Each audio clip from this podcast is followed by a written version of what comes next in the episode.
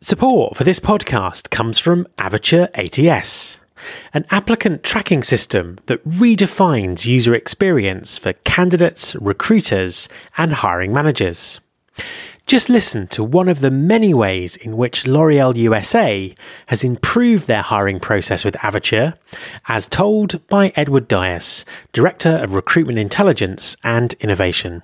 Since we've been using Avature ATS globally, we have been able to massively improve our communication rate with candidates during and following their application.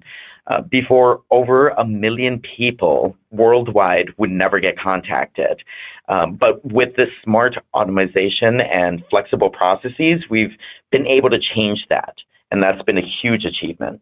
Visit avature.net, that's A V A T U R E net to learn why global market leaders like L'Oreal choose Avature to extend the candidate experience from shoulder tap to first day. There's been more of scientific discovery, more of technical advancement and material progress in your lifetime and mine than in all the ages of history.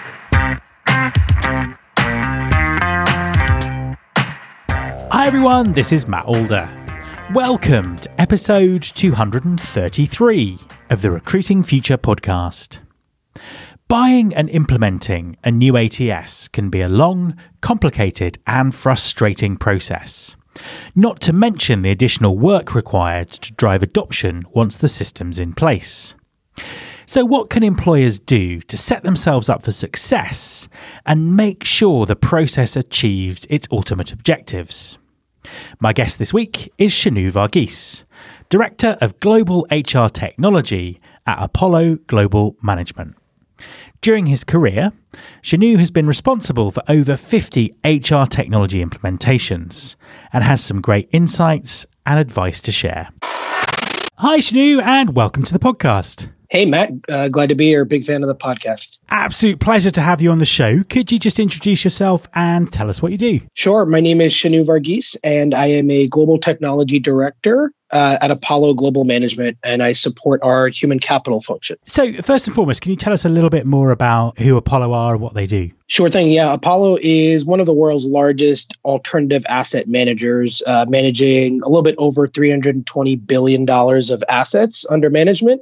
Uh, and in my role, I work all, across all of HR or human capital, as we call it, leveraging technology in new and different ways. Um, really, much of my time here so far has been focused on building out efficiencies within our recruiting area specifically. And tell us a little bit more about yourself. What's, what's your story? How did you get to?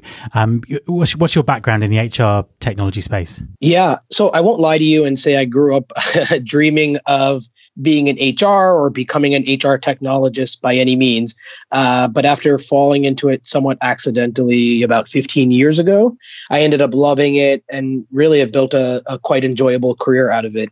Um, I spent the first 10 years of those on the consulting side, working on and leading large global HR transformation projects for customers across several different organizations and roles.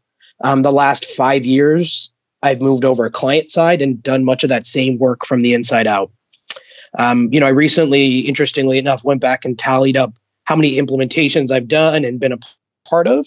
And the number was well over 50, which is really crazy looking back at it at this point. You've obviously been in the space for, for quite some time. Why do you think technology is an important part of HR and, and, and more specifically talent acquisition? Yeah. So so this might be a surprising take coming from someone in my role, but I, I actually don't think technology is the answer to to all problems. Um, so don't get me wrong. I love technology and I love working in technology and all the advancements that have been made. Uh, but I think what I've seen too often is organizations simply purchase a new system to make up for their broken or, you know, in some cases, missing processes.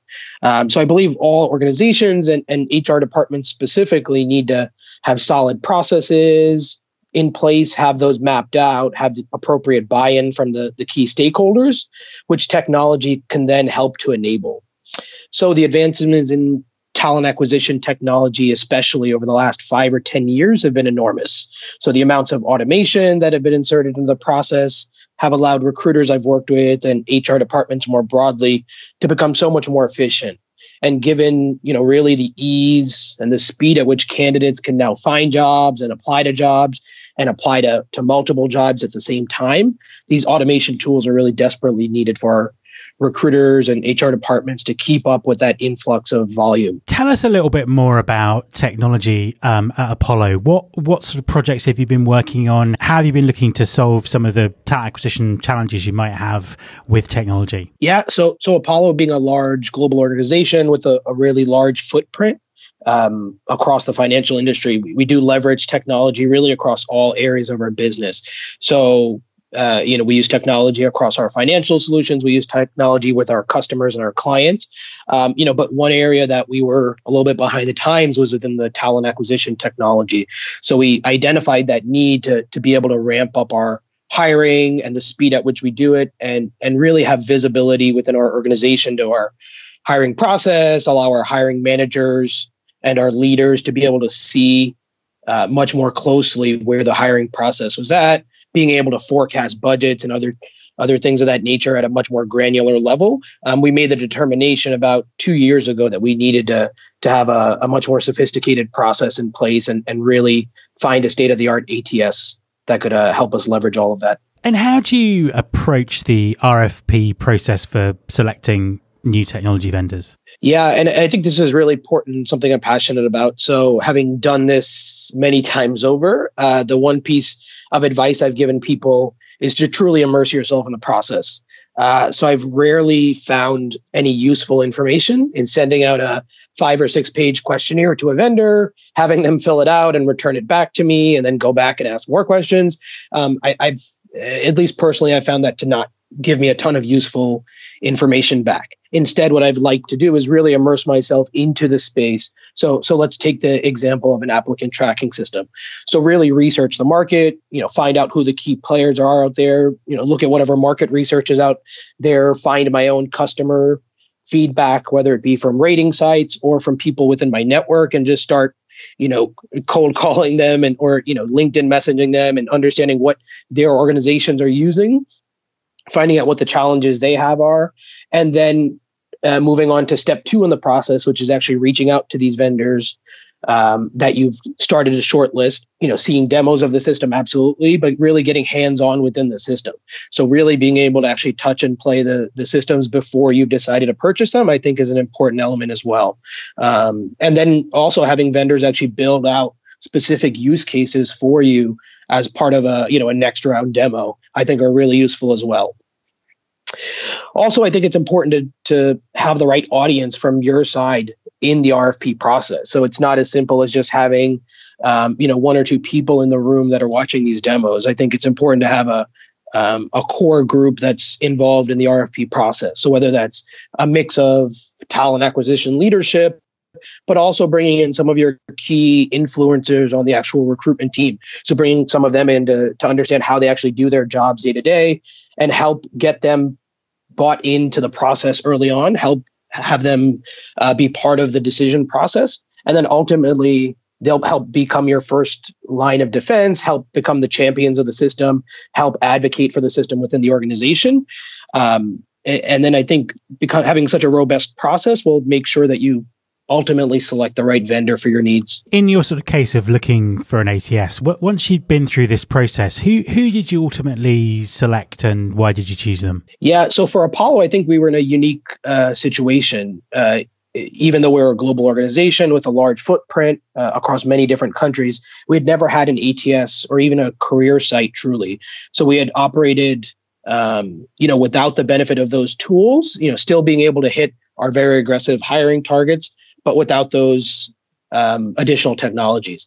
So we really wanted to make this first choice, uh, you know, the right choice. We didn't want to have to switch over in a couple of years, like um, I've seen a lot of customers do elsewhere. We really wanted to be able to do such a robust RFP process, but ultimately select the right vendor that was the right fit for our needs today, but also be able to grow with us. So we ultimately selected Avature as our choice for both recruiting CRM and ATS. Um, they also host our career site, which is a, a highly customized career site that we wanted to align with our Apollo branding. Um, we also have several other solutions from them, including a, a hiring manager portal as well as referrals and internal mobility portals as well. Vendor selection, uh, the so the RFP process and vendor selection is only is only a small part of the of the overall story. What are your strategies for successful implementation and rollout, and and how do you make sure that happens? Yeah, great question. So what I've taken with me from my consulting side is the the projects that always turned out the best were the ones that had engaged customers on the other side of the fence. So once I moved over to the customer side, I always wanted to carry that with me. So I always like to be a very very involved um, client and technology product. I think if the vendor's doing all the work for you, that's great. The product will probably turn out just fine, but you won't be able to own that um, you know, post implementation. So I think one key piece of advice I'd give people for an implementation is to be very, very involved, to learn as much as you can from your implementation team. Those are probably probably the most knowledgeable people on the product. So you know, glean as much information as you can off of them. Ask as many questions as you can about, you know, why is the system doing this this way, and how can I make it do something a little bit differently, and understand what capabilities you as a customer have versus what things need to go back to the vendor and I think those are also important to then uh, express back within your organization. So you can say, hey, this is a, a key decision point that we need to make because if we don't decide it today, if we need to change it at a later point, we'll need to go back to the vendor. There may be a cost impact, there may be a time delay, and so on. So it's again really immersing yourself in the implementation process, just like the RFP. I think is critically important. Also, I think, uh, again, just like in the RFP, involving the right stakeholders in the process are really important to get buy in and also to help them become champions once you're you're up and running and you move on to the adoption phase of the process. So, I mean, talking about that adoption phase next, I mean, uh, what happens after you're live? How, how, do you encourage usage and drive adoption of the solution? Yeah, so in my opinion, this is always the the hardest part of any any project, right? Is is change, is the change management of rolling this out to your organization, rolling this out asking people to change behaviors that they may have been doing for many, many years, and in some cases may have been working just fine before.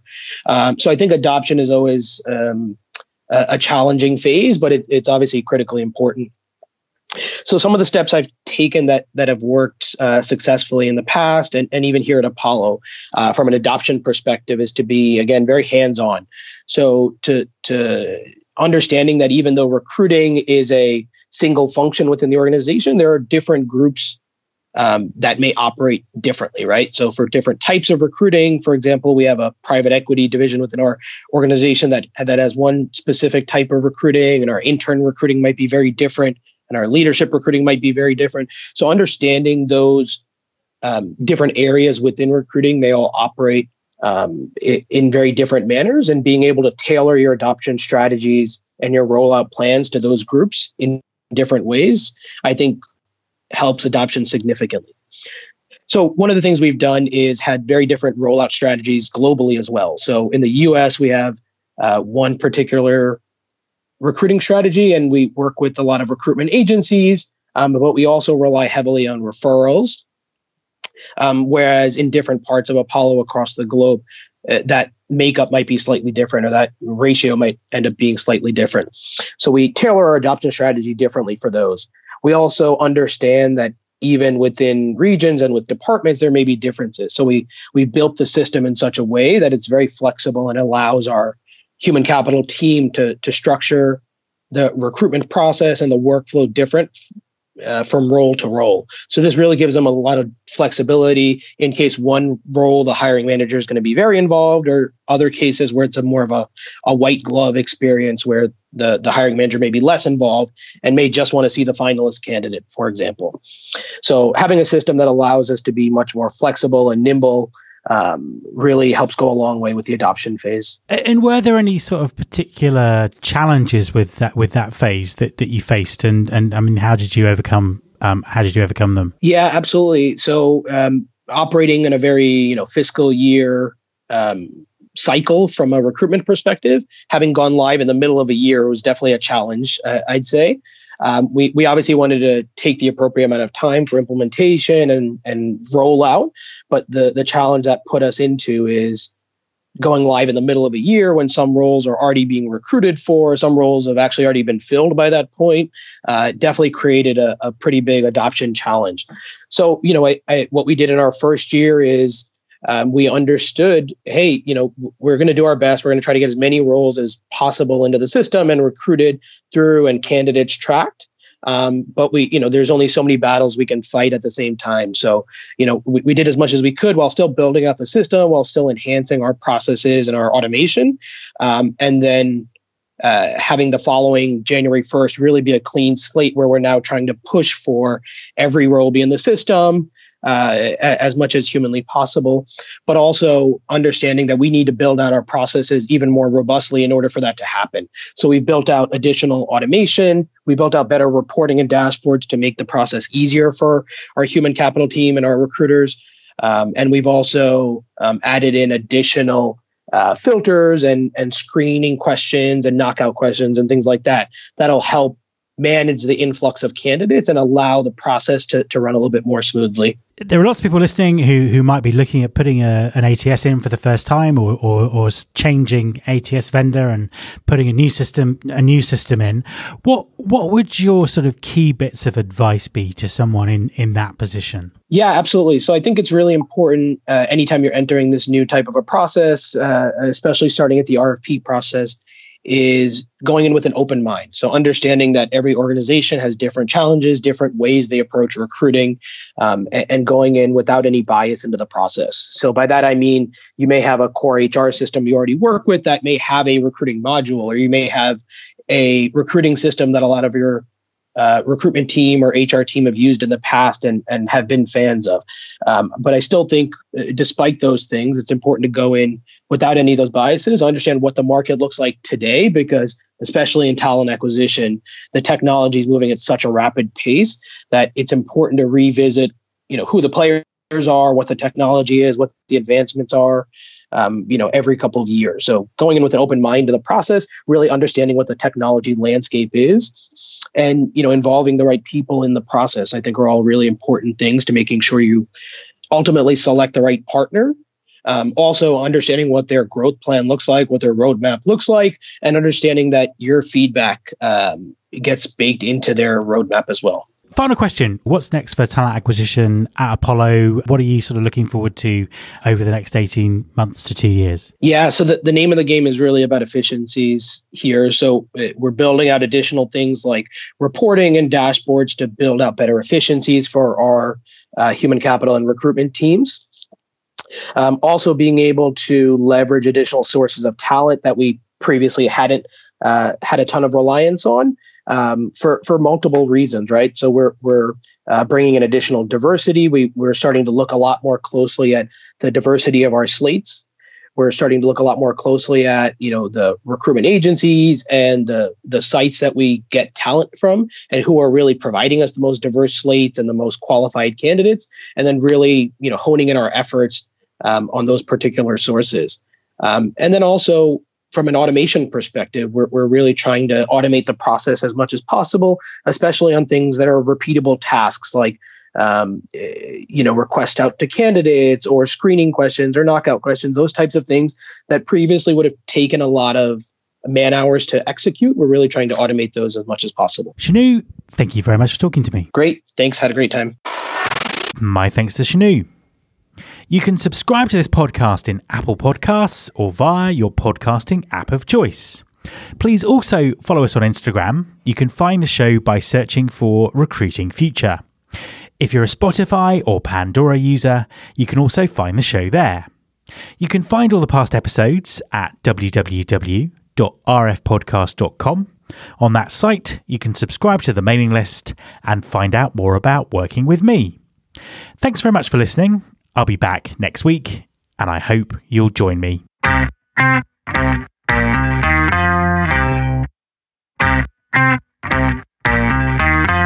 This is my show.